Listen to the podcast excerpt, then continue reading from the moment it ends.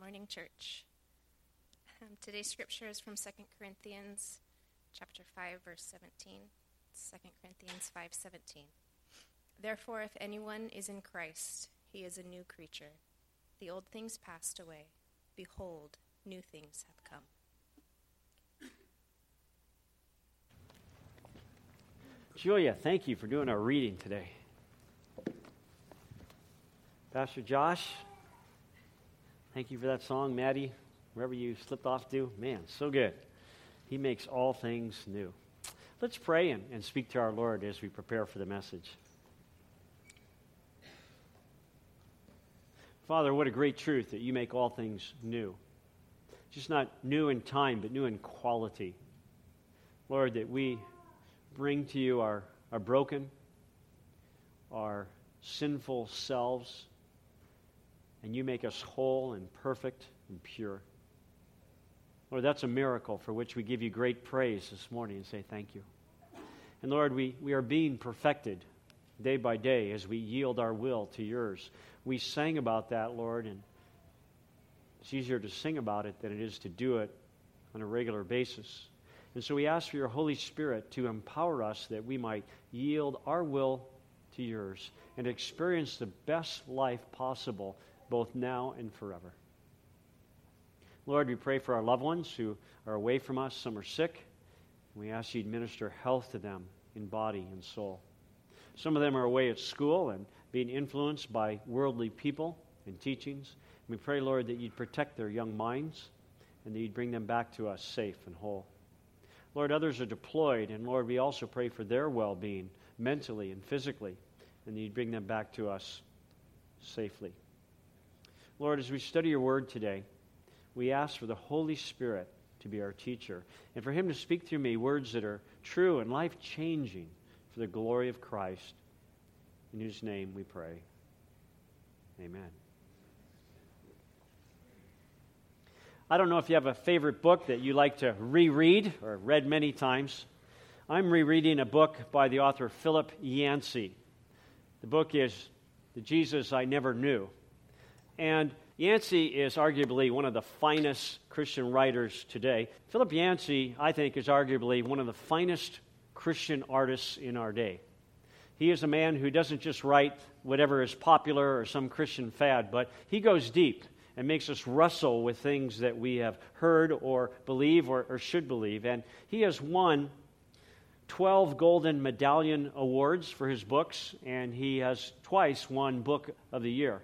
Billy Graham said of Philip Yancey these words, and I quote There is no writer in the evangelical world that I admire and appreciate more. And who am I to disagree with Billy Graham? so I admire Philip Yancey. And if you pick up any one of his books, you will not be disappointed with the book. Well, in rereading his book, The Jesus I Never Knew, I was forced to rethink my understanding of the very first time that Jesus, as the God man, had an encounter with another human being. Now, Jesus, of course, being God, has always existed in eternity past. The scriptures tell us in Colossians 1:16 that he is the one who created everything. But he had a beginning as the God man, as the person who uniquely is 100% God and 100% man at the same time.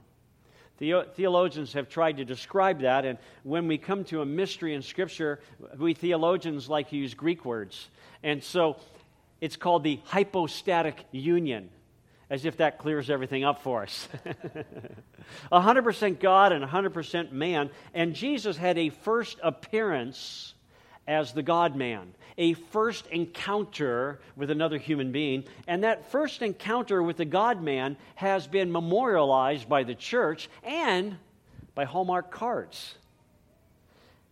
And unfortunately, often without a clear understanding of what that unique first encounter was really like. Today, we're continuing in our series entitled Encountering Jesus. We have been looking at different people and their first encounter with Jesus. Last week, we saw a man who was an invalid, who was laying on his pallet for 38 years behind, beside a pool, waiting for it to stir, thinking he'd be healed if he got in. And he encountered Jesus, but he missed the Christ. He didn't even know it was Jesus that healed him. And we are challenged to make sure that we don't miss Jesus, whether things are going well or whether they're going in a way that we would call bad. We don't want to miss Jesus. And we saw last week that we need to let Jesus, not our circumstances, define who we are. That this man might have defined himself as an invalid for 38 years, and Jesus changed that and healed him. And Jesus wants us to realize that we are not defined by our circumstances. Molded by them, yes, but not defined by them. Jesus is the one who defines us. And we are his children, we are co heirs with him. If you missed the sermon or other sermons, our sermons are available on our church website. Also, we now have them available if you have an iPhone through podcasts or if you have a Android or other type of phone through Stitcher. But today's encounter with Jesus is an event that I said has been so memorialized, but also morphed into something quite different than it actually was. We call this first encounter with the God man Christmas. And more specifically today, we call it the virgin birth. And Philip Yancey, in his book, challenges us to relook at this encounter that Jesus had with Mary from Mary's perspective, not our 21st perspective. In Mary's first century perspective, she was a good Jewish girl. She wasn't a girl that lived in the 21st century in a loose living, immoral society. Join with me in Luke chapter 1. We have four Gospels. The four Gospels give us four brief accounts that are incomplete of the life of Christ. They give us some snapshots of his life. And only one out of the four Gospels, only Luke's Gospel, actually focuses on this event of Christ's first encounter as the God man with Mary. And perhaps it's because Luke not only was he a missionary and an historian, but he was a medical doctor. And so he was interested in the medical aspect of the coming of God as an embryo. In Luke chapter 1, verse 26, it starts off this way in verse 26 Now in the sixth month, that is the sixth month of the pregnancy of Elizabeth, who was a relative of Mary. Now, in the sixth month, the angel Gabriel was sent from God to a city in Galilee called Nazareth, to a virgin engaged to a man whose name was Joseph, of the descendants of David, and the virgin's name was Mary. You might know that in this culture, that when you were engaged, you were considered married already, but you didn't come together physically. There is a period of about a year there. You're considered husband and wife, but they want to make sure that the woman isn't pregnant already. And so you have this year of sort of testing before you come together. So she could be called a wife, he could be called a husband, they also could be called fiancés. And so they're in this period of waiting. And the angel comes to her, verse 28, and coming in, he said to her, Hail, favored one, the Lord is with you. But she was greatly troubled at this statement and kept pondering what kind of salutation this might be. And the angel said to her, Do not be afraid, Mary, for you have found favor with God. Now, who doesn't want to find favor with God? Who doesn't want to be one of God's favorites? But not so fast. Before you raise your hand, you need to understand that finding favor with God is not synonymous with having all your dreams fulfilled. Finding favor with God is not the same as hitting it big or winning the lottery. Finding favor with God is, means your life is about to change drastically, and not always in the direction you might expect or even desire, but it's going to change. Looking at your outlines there, the first thing that we want to glean from this text is this Number one in your outline, your encounter with Jesus should be life changing. It should be life changing when you encounter Jesus. In the scripture that was just read for us in 2 Corinthians 5:17, it says, "Therefore if anyone is in Christ, if you've encountered Christ, you are a new creature. Old things have passed away. Behold, all things have become new. When you encounter Jesus, it should be life changing. And if you look at your life and your life hasn't changed when you've encountered Jesus, you have to wonder if you've really encountered him because it needs to be life changing. And Jesus is going to radically change the life of Mary through this encounter. The angel makes this quite clear, beginning in verse 31. The angel says, And behold, you will conceive in your womb and bear a son, and you shall name him Jesus. And he will be great and will be called the Son of the Most High. And the Lord God will give him the throne of his father David, and he will reign over the house of Jacob forever, and his kingdom will have no end. This is good news. In Mary's day, being barren was the number one cause of divorce among Jews. The number one cause of divorce was infertility.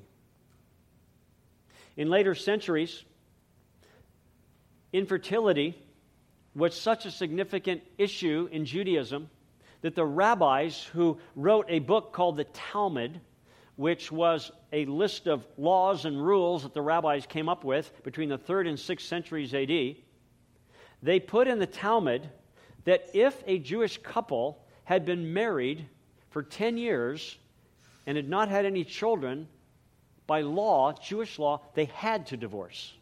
They had to divorce because they believed that God has commanded this couple to be fruitful and multiply. And in order not to be disobedient to God, they had to divorce and marry someone else and have children. So, for Mary, a young Jewish virgin, to be told by the angel Gabriel that she is fertile is fantastic news. And then to be told that her first child is going to be a boy is even better news. In first century Palestine, if you were born a girl to a Greek family or a Roman family, the family might put you outside to be exposed to die. Because a girl baby was not nearly as valuable to the Greeks and Romans as a boy.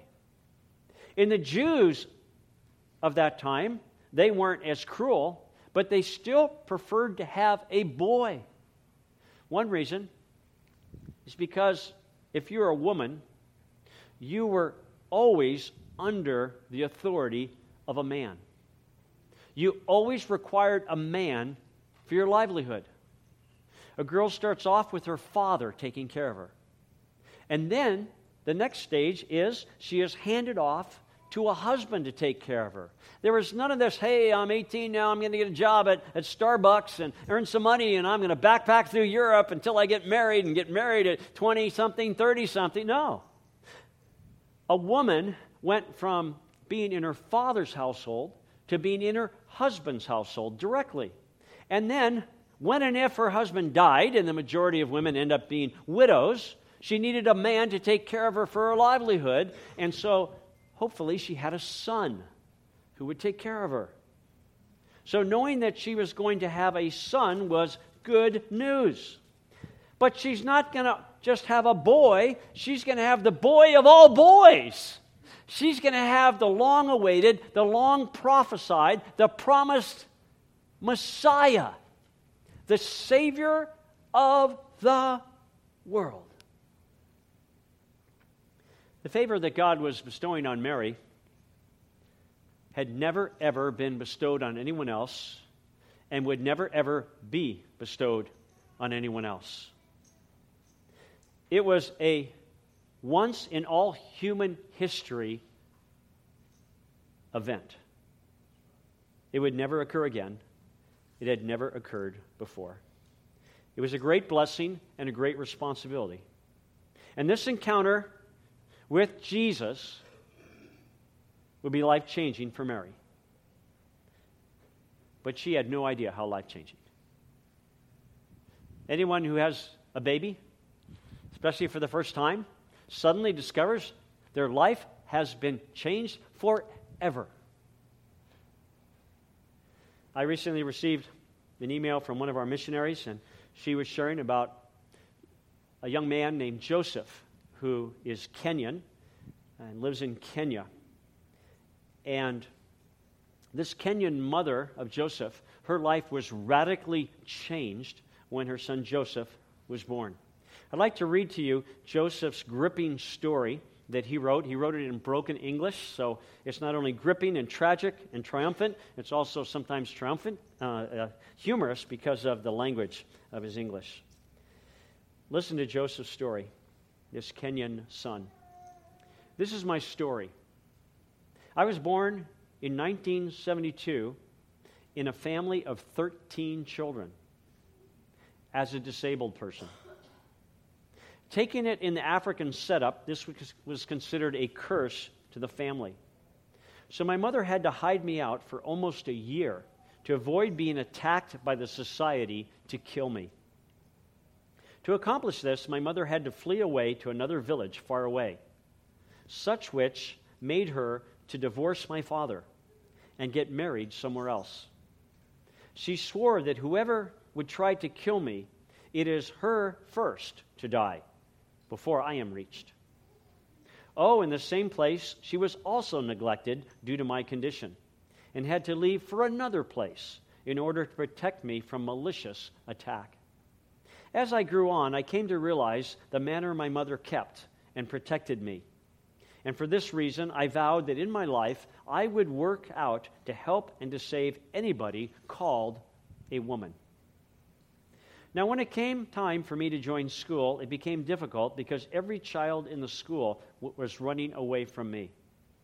I was disheartened and even fled off into the streets to be away from home and school. Upon hearing that my mother wanted to commit suicide because I was not home, I had to return back home. Upon reaching 18 years of age, I shared with my mother about starting a ministry and calling it Broken Chains Ministry, which will work to assist women, especially those women in prison. This enlightened my mother, and she was proud. And she encouraged me and also said that I should not denigrate any woman whatsoever. She also told me about when she was giving birth to me her midwife told her to kill me, but she refused to do so. In 2007, I traveled to America while my mother was in Kenya, very much sick. She said, My son, you are going away from me. Please don't stay there. Come back and bury me. She also told me that in 1976, somebody from France came to her house and wanted to buy me but she refused. For she said that I was a great gift to her life. While being in America, I remembered this story that she had told me, and I cried, making me come back to Kenya.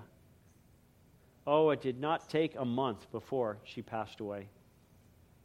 So, all the work I'm doing in my ministry now is out of the love and the manner my mother raised me up.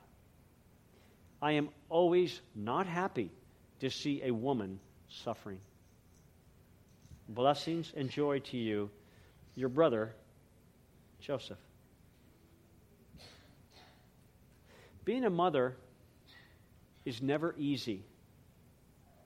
And being a mother of a special son, whether it's Jesus or whether it's this disabled Joseph, is especially challenging. Mary, after encountering Jesus, would certainly have her life changed irrevocably. And your encounter with Jesus should also be life changing. But encountering with Jesus doesn't automatically lead to changed life. God has graciously given each one of us a free will to decide how we want to respond to God. And when you first read this story about Mary, you might think she had no choice. But she did. It's evident in the story, and it's also evident by the character of God. Let's continue the story. Verse 34.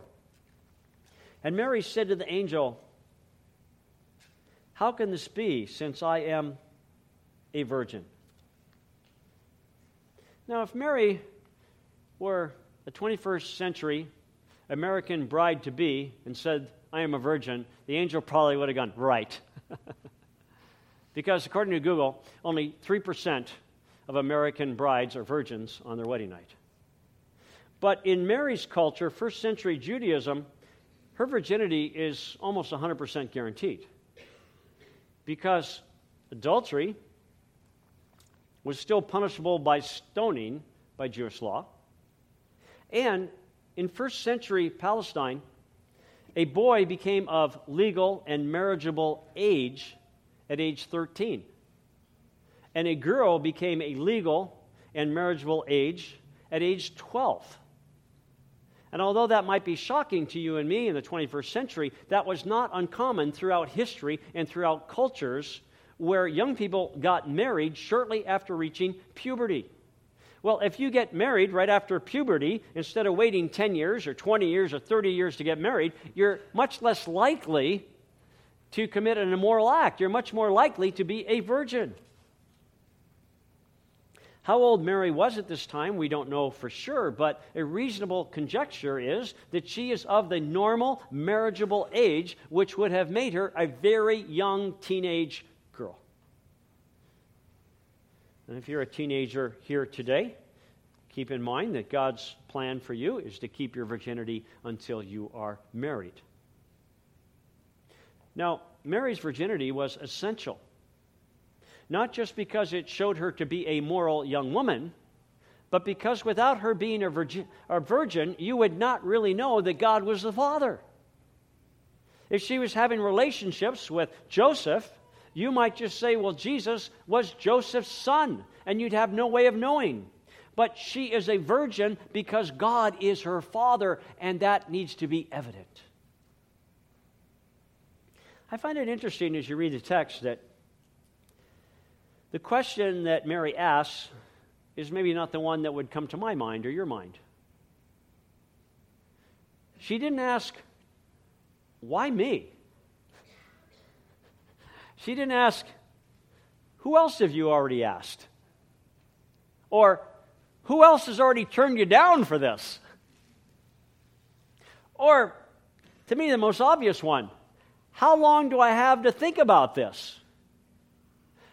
I want to go talk to Joseph, my fiance, and I'll get back to you after we've prayed about this. There's no indication that's what she said. What's recorded for us, out of a whole list of questions that she could have asked, she asked, How? Now, you know this story very well. You've perhaps heard it ever since you were a little child and celebrated Christmas. And so this story has no suspense to you. It has no real drama. You know how it plays out. Mary doesn't know how it plays out. She's never heard the story. She's never heard of a virgin birth, unless she knew the prophecy in Isaiah chapter 7, verse 14. This is all new to her. And she goes, How? Verse 35. The angel answers and said to her, The Holy Spirit will come upon you and the power of the Most High will overshadow you. And for that reason, the holy offspring shall be called the Son of God. And behold, even your relative Elizabeth has also conceived a son in her old age. And she who is called barren is now in her sixth month, for nothing will be impossible with God. Now imagine you've never heard this story. How's Mary going to respond? Is she going to accept or reject? Keep in mind that angels are not omniscient. They don't know everything, they don't know the future. The only part of the future an angel knows is the part that God has already told them. I imagine the host of heaven, the angels listening in to find out how Mary's going to respond. They're curious, the scripture tells us. They look into these things to see how they play out. Would Mary agree or not? This teenage Jewish girl is about to decide not only her own fate, but the fate of the entire human race. No pressure. And she doesn't know how it plays out, just like you don't know how your next chapter plays out. In the United States of America, every year a million teenage girls get pregnant out of wedlock. A million. In addition, in our culture today, it's not unusual for a couple that's unmarried to have children. But in Mary's day, in a close knit Jewish community, such a pregnancy would be a scandal that would not go away. Writer Philip Yancey challenges us to think about the fact that Elizabeth, her relative, who also has had an angel show up to tell her she's going to have a baby and it's a miracle. Well, Elizabeth's relatives are all celebrating that birth. But Mary's birth? God is the Father? Would her family celebrate that? Do they believe her? One writer says if this was a 21st century girl who was pregnant out of wedlock and she said God was the father, we would probably abort the baby and put her in the psych ward. That's our Christmas story, folks. Mary doesn't know how it plays out. Perhaps for the rest of her life, she has the stigma of claiming that God is the father of what people say is an illegitimate son. Philip Yancey proposes that that's quite possibly why Joseph took Mary with him for the census, because she wasn't required to be there. Only the males had to go for the census. Mary, nine months pregnant, didn't have to make that trip. We know she wasn't with family when the baby was born, and maybe this is why. They were ashamed, not believing the truth.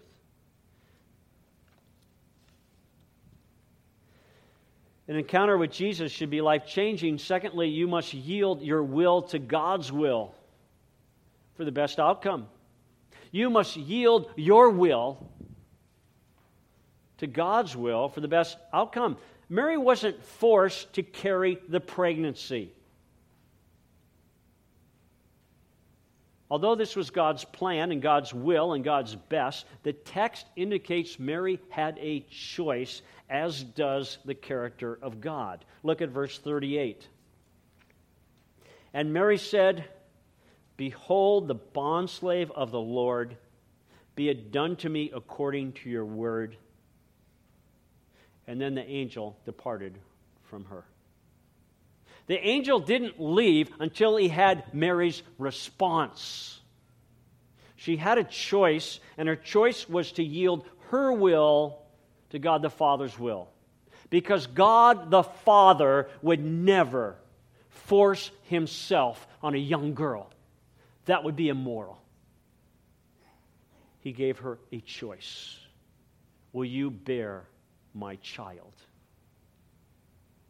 And she said, Yes. And then, after Angel Gabriel heard the answer, then he departed. Perhaps to be with the angels in heaven, rejoicing, having heard Mary accepted her calling. Same is true for you. You must yield your will to God's will if you want the best outcome. Some 33 years after this, Mary's son Jesus would also wrestle with the same thing.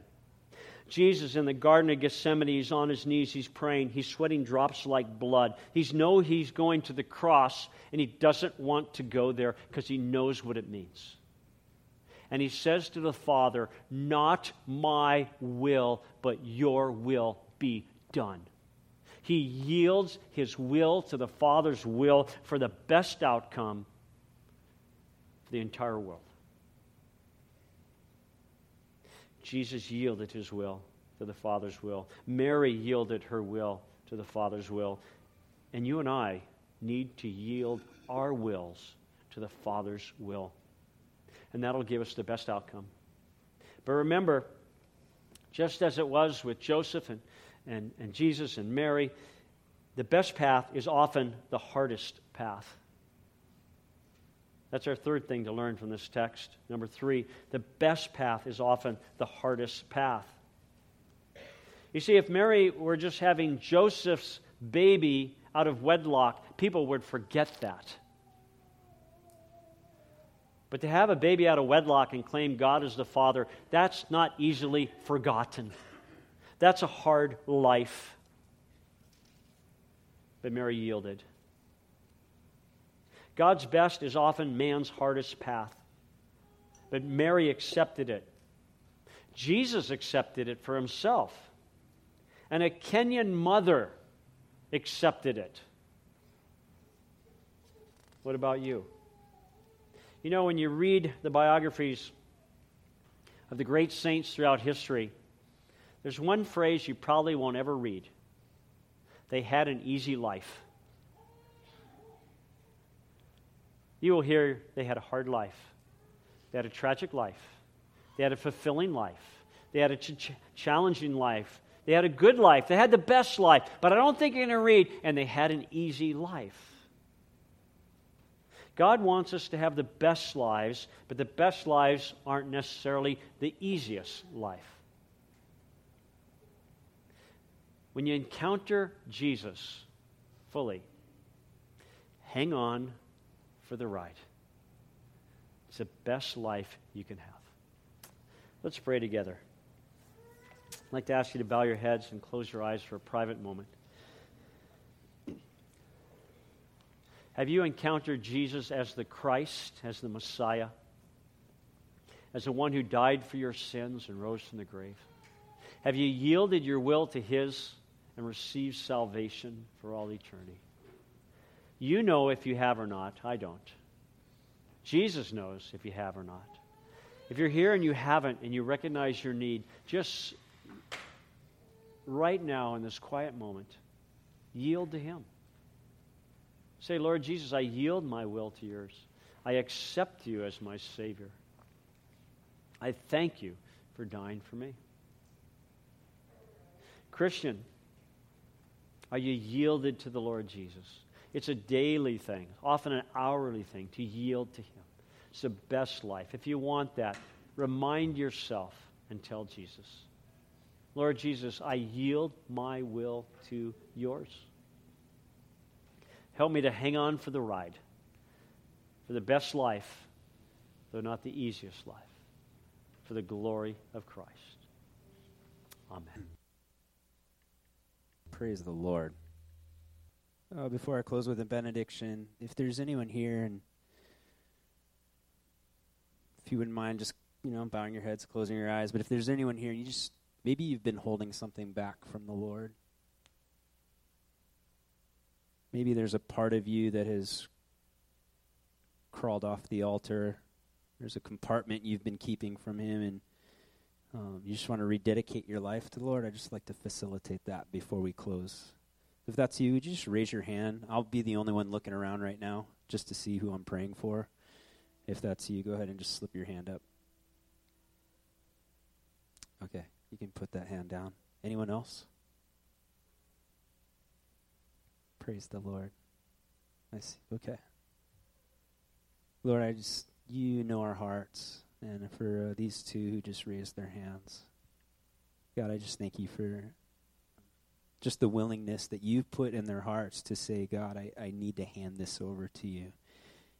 And Lord, um, you're so good and you're so loving. Lord, you move us by conviction, but you never condemn us with guilt and shame. So I ask that you'd lift that. Anything that's heavy, that you'd lift it, Lord, right off of these two. And Lord, I pray that you just put a will and a desire in these two lives, these two people, Lord, that they would desire you first and foremost. But thank you for the light that you bring. And I don't just mean light as in the opposite of darkness, I also mean the opposite of weight. Lord, would you make these two light today? Thank you for the way you do what you do, God. And for all of you, my brothers and sisters, as a logical response to the mercies of God, may you present yourselves as living sacrifices to the Lord, set apart for Him for holy living, for this is acceptable to our God as our spiritual worship. In Jesus' name, amen. Love you guys. Have a great day. Be free, be light. Our Lord is the best. God bless.